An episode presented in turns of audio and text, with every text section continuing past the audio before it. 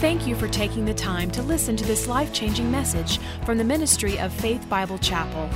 We hope this message will encourage you in all parts of your life.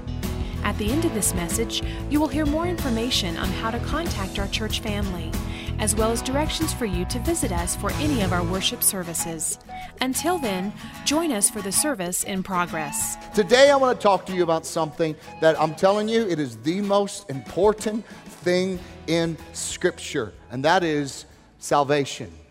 I'm talking to you about salvation today, and you think, well, I've heard salvation. I, I know about salvation. Yeah, I, I get salvation. Yeah, Jason, you give a salvation call every. But out of these two verses we're looking at today, I want to talk to you about what, why was Paul telling this church about salvation? What was he wanting to get in their hearts and get in their spirits? And what is he wanting to speak to us today about?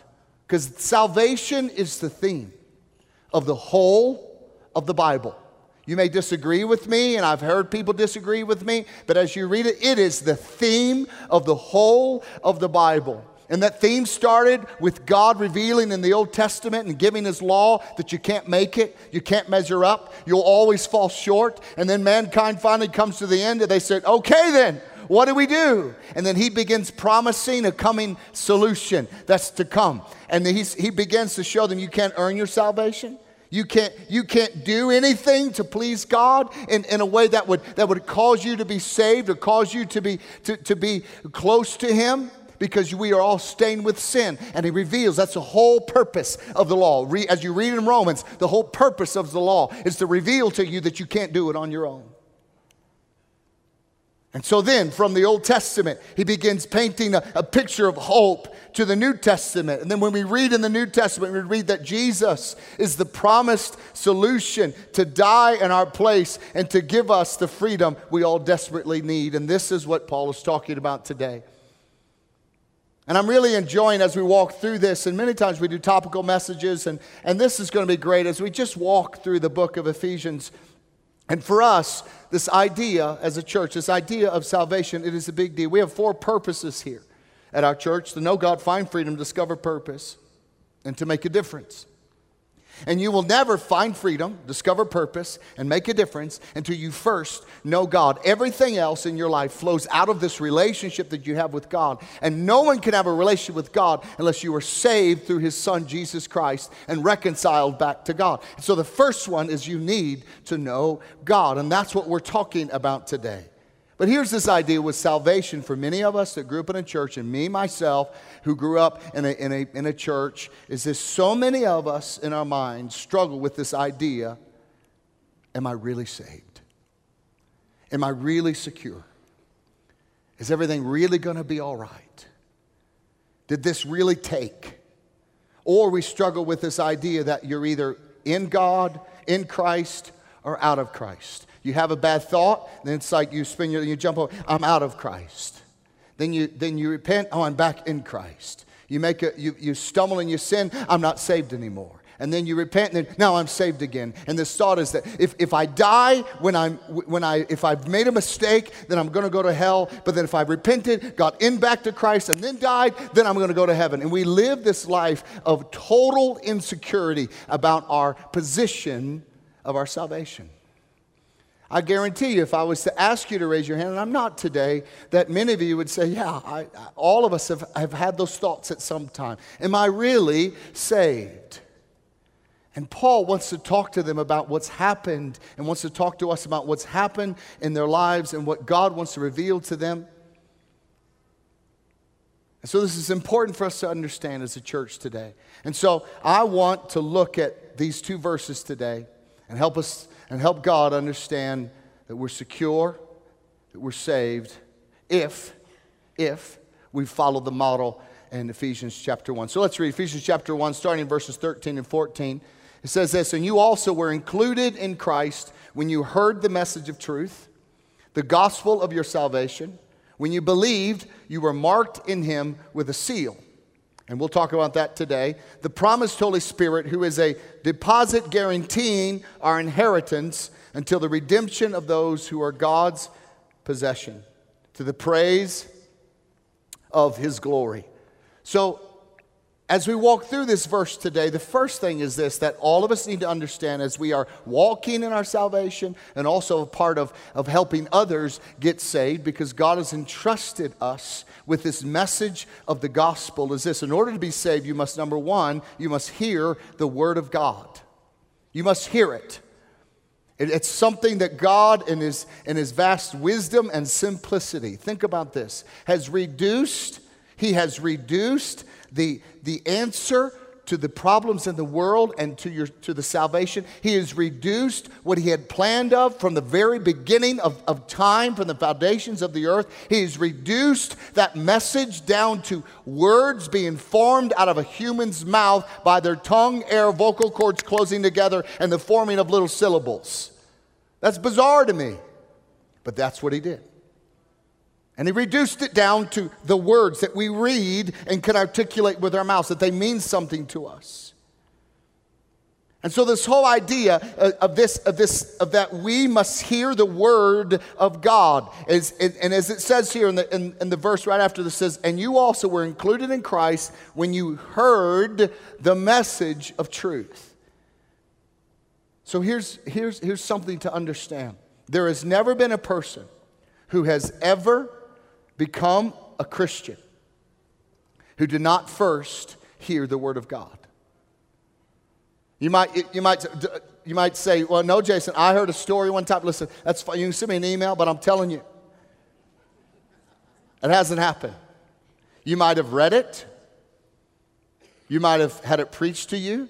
You might have had it taught to you. Someone might have witnessed to you. God may have given you a vision. But salvation comes from hearing the Word and hearing what God has made available through His Son, Jesus Christ. That's where salvation comes.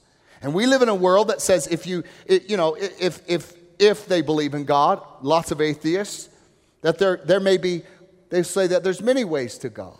Just pick your own pathways. All roads lead to God, and that's what people will say. But here's, here's the problem with that it's not true. All roads don't lead to God. And many think today, and even some Christians think today, if you just want to go another path, as long as you're searching, as long as you're looking, as long as your hearts are open, you can find God through living in a tree and smoking weed all day. As long as you're looking, you can find God through, the, through, through an Islam path. You can find God through a Buddhist path. You can find God through whatever path you want. You can find God. If, if you're a Jew, you, can, you see, you're okay. You're, you found God. But Jesus said this that if you reject me, he was speaking of me, you reject the Father. That's what he said. I, I cannot make Jesus not say what Jesus said. I'm too scared. I would much face, I would much face the disapproval of man all stinking day long than face the disapproval of my God and Savior Jesus Christ. There is only one way. And so maybe some people in our world today say, listen, if you want to make your own trail to God, you can build your own path to God. You just sit down, close your eyes, meditate a bit, and whoever and whatever you want God to be, maybe even yourself, it's going to be okay. The problem with that philosophy is it's a lie. It's not true. The Bible doesn't say that. No one can ever be saved by thinking up their own way to be saved. The pathway to salvation begins when you hear the word, the truth of who God is. And this word tells you how to be saved. This, the Word of God that you hold in your life, and it's such a precious part of my life, tells us how you can be saved. That's the whole purpose, actually, of, of that's, that's when I preach. I, I recognize that, that it's the Word of God that moves hearts. It's the Word of God that pierces the heart.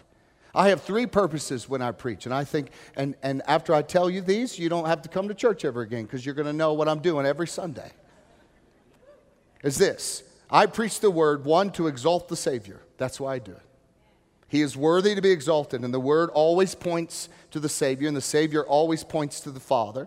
Two, I preach the word to convict the sinner. The word exists to convict the sinner. And three, the word exists to promote holiness in believers. Those three things. If we can nail those three every Sunday, every time I communicate, that means a lot to me. I want to, I, I, want to exalt the Savior. I, I want the words to convict a sinner. I want the words to, to promote holiness in us as a family. So that's why the word is important. Second, second thing, and how we are saved is number two, you need to believe what you have heard. You need to believe what you've heard. Paul is writing here, and he says this, and you also were included in Christ when you heard the message of truth, the gospel of your salvation, when you what? Believed. So you have to believe in what you've heard.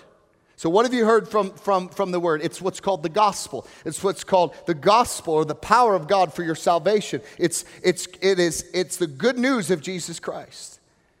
In other words, somebody shares it with you the word, and then you believe it, you accept the gospel, and what does the word gospel mean? Again, it means good news. So here's, here's what we got to understand about why it's called good news. In order to have good news, it can't be good news unless you have some bad news to put against it. Because then it's not good news, it's just news. But once you say, the bad news is this, is that every person on the planet was born a sinner. And you and I deserve death and hell and punishment for our sin and eternal separation from God from all of eternity because of your sin. Like Romans 6:33 says, the wages of sin is death. That's the bad news. But then the, then the scripture goes on out of Romans 6, and it goes on to say this, but it says, but the gift of God is eternal life through Jesus Christ our Lord. That's the good news. That's it. The gospel of Jesus Christ. We're committed as a church here of the elders and leaders and pastors to, to keep the gospel the center of everything we do. And that is always good news. Amen? The Bible is full of life, it's full of truth, and we want to proclaim it as actual good news. So, uh, number three, what must I do to be saved? And number three, you need to receive the Holy Spirit. And I will explain this because I know many of your minds are already going to somewhere. And that's not where I'm going. That's not where the Word of God goes at this moment. Scripture says this. It continues in the same passage, 13 and 14, chapter 1, 13 and 14. I'll read the whole thing. And you were also included in Christ when you heard the message, first point, the gospel of your, gospel of your salvation. When you believe, second point, you were marked in him with a seal. That's the third. This is the third one, the promised Holy Spirit so, in order to be saved, you need to receive the Holy Spirit. Our salvation is important. It's not just about believing, though it's a part of it, it's an absolute part of it. You need to embrace and receive the Holy Spirit. You need to make it a part of your life. It's more than just believing. Matter of fact, James says in 2:19, he says, "You believe that there's one God." And he's speaking to some people. Good. Even the demons believe in that and they shudder. So it's more than just belief. It's more than just belief. The Bible says in John 1:12, to all who receive him, which means it's more than just believing, to all those who receive him, Jesus Christ, to those who believe in his name, he gave the right to become children of God. And here you have there's a receiving and a believing. What's really cool about this whole word believe is that actually, in the original language that the New Testament is written, which is in Greek, and I don't always go into this, but as you walk through a book, it's kind of neat to, to show that the Bible is just life that keeps giving. But this word believe actually has the same root word as drink. So it's just not about believing, it's about also drinking. In our English words, there's, we, there's no connection between believe and drink. So when the Bible says you, need, you, you should believe something, it doesn't mean a, a simple mental thing. Well, I believe it. Yeah, I believe it. It means to believe it, to trust it, to accept it, to make a part of your life. That's what it means. It means to fully embrace it, to fully allow it to be a part of you. And so, you know, one of the things I heard one time, he says, many people are going to miss heaven by about 18 inches. You think, what are you talking about? And they said this 18 inches is the distance between your brain and your heart. You know it, but do you really receive it? You know it, but do you receive it? In John 7, which I talked a little bit about last week, Jesus said, If anyone is thirsty, let him come to me and drink. Whoever believes, is this word believes again. I mean, this word believe, which also is connected with drink in me, as the scripture said, rivers of living water will flow from within them. There's a difference between believing and then receiving what you believe, receiving the Holy Spirit, which will come to you once you fully believe. It's just like this water bottle right here.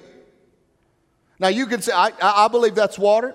Yep, I believe that's, yeah, I believe it. It's clear. I believe it's water. And you might be sitting there today and think, man, I'm really thirsty right now. And even as I'm talking about it, you're getting thirstier, but that's okay. Your mouth might be, your, your tongue might be stuck to the roof of your mouth. Your, your, your whole, you're thirsty. Your lips are cracked and their, their, their skin is falling off of them. Your tongue is, is crusty and you'll say, I believe that's water. I believe that's water. But there's, you lack one thing. You haven't drank it yet. You can believe it. You can accept it. But you got to receive it. You got to make it a part of who you are.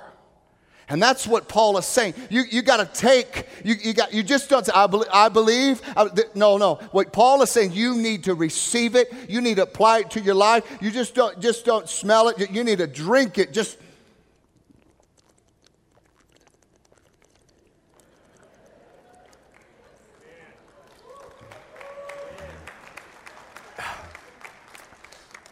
Excuse me, I need to use the restroom real quick. I. You got to get it in you. It's a part of, of what you are to do. You need to receive it, apply it to your life, get it inside of you. That's what Paul is talking about. It's not until you drink it, until it becomes a part of you, part of who you are, that you truly believed. And that's really what the word believe means. It's not a mental exercise, it's a choice of your will. I'm going to apply this to my life. So when you become a Christian, when you hear the Word of God, when you believe the gospel, when you receive the Spirit of God, that's what salvation is. It's simple, but it's incredibly powerful. And then you believe, you receive, you drink, and then something happens, and the Holy Spirit confirms the work in your life, and the Holy Spirit seals the deal seals the deal, marks you. And the Holy Spirit is a very significant part of salvation. We talk a lot about what the Father did, and that's important. We talk a lot about what the Son did, that's important. But there's this other piece there is the Holy Spirit that's involved. This is the idea of the Trinity. There's the Father, Son, and the Holy Spirit. They all are, they all are focusing towards one direction. They all have the same heart. They, they all, we do, we do not believe in, in, in three gods as a Christian. We believe in one God, but there are different attributes of God, and that's the Father, Son, and the Holy Spirit. Just like I, I am a father, I am a son also, I'm also an uncle, I'm also a cousin. There are different ways and manifestations of me. There is one God with three functions Father, Son, and Holy Spirit. And so I want to talk to you about the work of the Holy Spirit in your salvation. And what I'm going to talk to you about is certainly it is not an exhaustive ministry of the Holy Spirit. So I know some of you who are very, you know, in each one, of, each one of us, some things are very important about the Holy Spirit, and as they should be, but this is not an exhaustive thing that I'm talking about today. I know He convicts sinners. I know the whole, he, he, he empowers Christians. I know that He gives gifts to the saints for you to function, as we see in 1 Corinthians. I believe in all of that. What I'm talking about this morning, the Holy Spirit in relation to salvation. And I just want you to hear this very quickly. The work of the Holy Spirit, one, He is a seal on your life. And that's number one. I want you to write that down there. In salvation, the Holy Spirit is a seal, it's a seal on you. You guys with me today? All right, okay. I know it's a little different than how I normally teach, but this, this is really good for us to understand this. The Holy Spirit is a seal. And so, what's the seal for? What does that mean? It's not talking about a, a SeaWorld seal that's on you. I'm talking about there's something different here. There's a seal, and the seal has a function. And scripture lays out what that function is. I, I, want to share with you what that is. The type of seal that is on your life because you have heard the word, because you believed it, and because you received it is number one, it is a seal of ownership on your life. It's a seal of ownership. And this happened back in Bible days all the time. Jeremiah, in Jeremiah 32, he, he goes out to buy a field and, and, he, and he doesn't sign a contract, he seals it with his seal. He says, I own this, I own this piece of land. The Bible says, as a child of God, the Holy Spirit is marked, has been marked by God that says this owned by God. That's what the mark is, that's what the seal is on your life. It's much like on the farms I grew up, you, put a brand on cows and they scream while you're doing it. And they, you let them go. Why? So that you know that cow belongs to farmer so and so. That's what it means. It's a mark of ownership. And you may not have a physical brand on your, on your body that says Jesus. There's not something on your forehead that says belong by God. But I'll tell you this you have a brand on your soul that the Holy Spirit has said, this one belongs to God. That's important for you to understand. This one is a child of God. And why? Because if you mess with this one, listen, you're going to have to mess with their dad. And just so you know, their dad's the father of the universe. That's what this means. Secondly, the seal of the Holy Spirit. It's a, yes, a seal of, of ownership. Secondly, it's a seal of authenticity.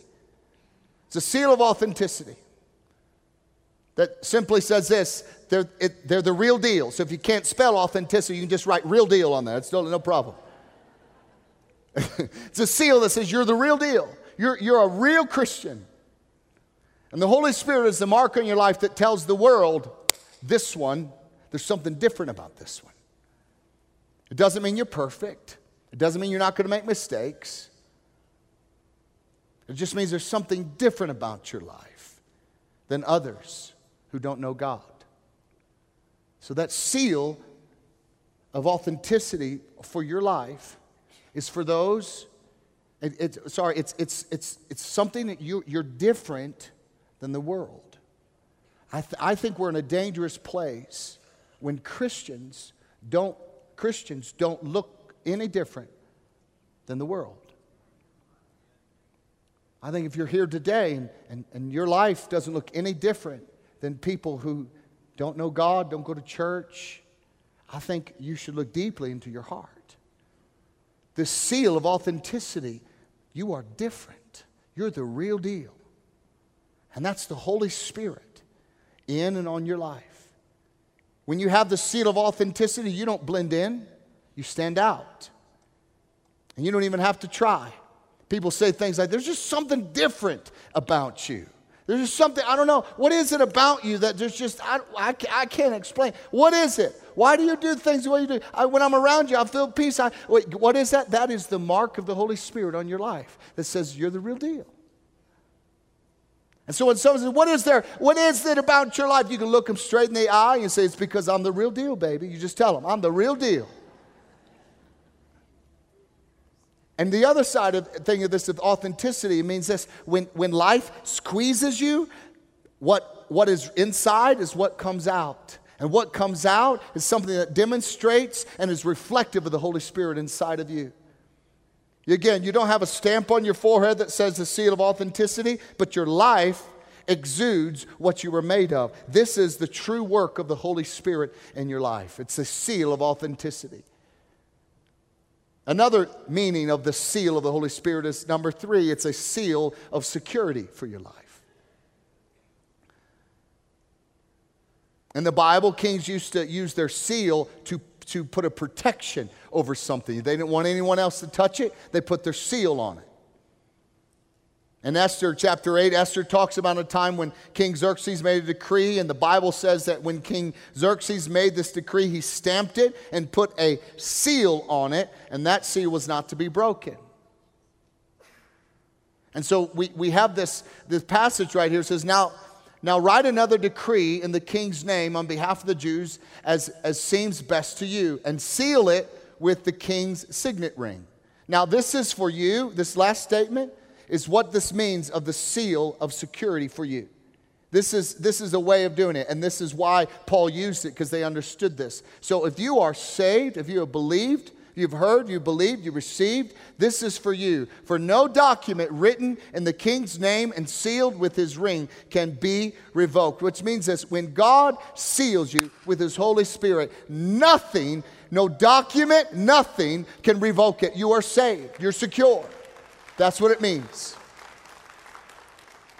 You are absolutely secure. Another instance where this was made to seal and to secure something is when Jesus was buried. It says that they sealed the tomb. They sealed it. They, pro- they probably ran some, some, some thread and some cords, cords and they sealed it with a, with a wax um, signet or some type of seal that, that says, listen, if you break this seal, you have to deal and answer to the Roman Empire. It was a big deal. Don't open it. But that seal didn't last. And the first Easter morning, the angel came and he broke that seal. He flicked the little three ton um, stone just away, just, just flicked it away, and, and, and he broke the seal of an earthly king. But here's the reality earthly king seals can be broken, and they have been. But when God puts his stamp on you, when God puts a seal on you, this seal cannot and is not ever broken. It is a seal of security.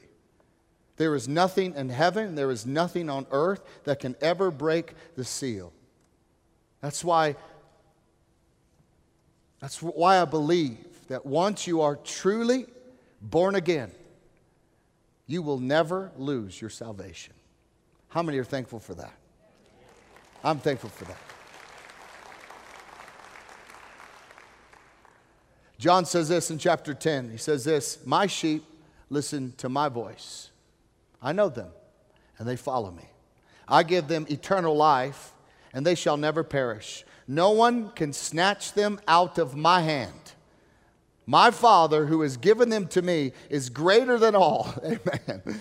No one can snatch them out of my Father's hand. And I and the Father are one. In other words, it ain't going to happen. Amen. And the, and the security of salvation is not based on, on you, your power, your strength, your goodness. It's based upon God's character and His authority. That's what Paul wants us to hear today. That's what the Word of God wants us to hear today. Is that it's not about you. I don't, Jason, I don't feel saved. Here's the deal if your salvation was based on, on, on your feelings, most of us would not be Christians until after our second cup of coffee in the morning. Because, I, you know, I mean, really, you can't base it on, on feelings. You got to base it on truth. Your, your salvation is based on God. It's not based on you. It's not based on what, what you feel. He's the one that keeps you going. He's the one that purchases your salvation. He's the one that's living in you. And this word seal means the Holy Spirit has said, You belong to God, you are authentic, and you are the real deal, and you have eternal security. Lastly, the Holy Spirit is this it is a seal of guarantee. A seal of guarantee. Ephesians 3:14 says this, the Holy Spirit is a deposit guaranteeing Guaranteeing. Guaranteeing what? Guaranteeing that God will be true to his word. This means the Holy Spirit, actually, the, the, the full understanding is like a down payment of what life is going to be like for all of eternity. It's like you've already, you've already been, the deposit of the Holy Spirit has already been placed in you. In other words, you are going for this is the deposit. You're, you're, you're paid for, you're, you're selected, you, you've, you've been set aside for eternity already. And it's, it's God saying this I, I will never leave you, I will never forsake you. I've put this deposit in you. Philippians 1 says this being confident of this, that he who began a good work in you will carry it on to completion until the day of Jesus Christ. That's, that's what he's talking about. The Holy Spirit lives, on, lives in us today to let us know what it's going to be like in heaven. Some of you are saying, well, that's nice and that's so impersonal, it's so commercial, a, a down payment. I really want something that can assure me of God's love for me. Well, let, let me tell you the, the other understanding of this word. And it's the same word, and you can interchange them. It's the same word that's used today in Bible times for, for an engagement ring, is that deposit, that guarantee. It means, I want to marry you. And for some of us men, it's a little difficult for this to understand that, but I want you to hear this. I want to have a relationship with you. It's God saying, as a sign that I want to marry you, I want to spend the rest of my life with you. And I'm giving you an engagement ring, I'm giving you a deposit, I'm giving you a guarantee that I will fulfill what I promised I would do. The Bible says this right now that you are engaged to the Lord Jesus Christ. One day when Jesus comes back and we go to heaven, the book of Revelation talks about a marriage feast of the Lamb. One day the church, the bride of Christ, is going to be united with Christ in that, in that amazing, heavenly, mystical marriage. Right now, the Holy Spirit is the engagement ring, and He's living inside of those who have given their lives to God.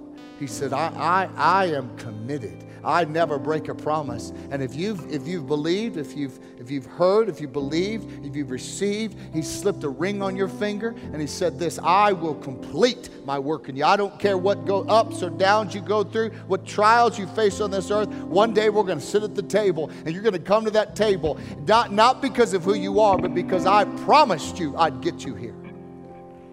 That's important to know. And I really believe most people today in their walk of Christ wrestle with this idea that you're really saved. Did God really mean that? Did I really believe it? And they've lived their whole lives thinking everything has to do with your performance. But God wants you to know today, my friends, that you are because of because that again because that you've heard you believed you received because the seal of the holy spirit on your life that you are signed you are sealed and one day you're going to be delivered. Completely and wholeheartedly delivered. No more sickness no more tears no more pain no more temptation no more struggle nothing. You're going to be delivered and god's going to say i told you i'd get you here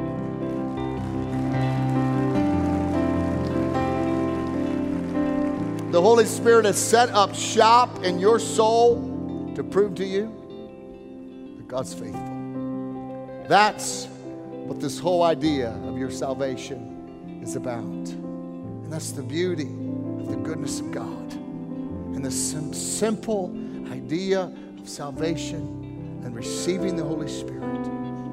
God just wants you to know stop worrying. You are secure put an engagement ring on your finger. And we're going to have a wedding one day soon. Whether you leave this earth out of death or I come back, it doesn't matter.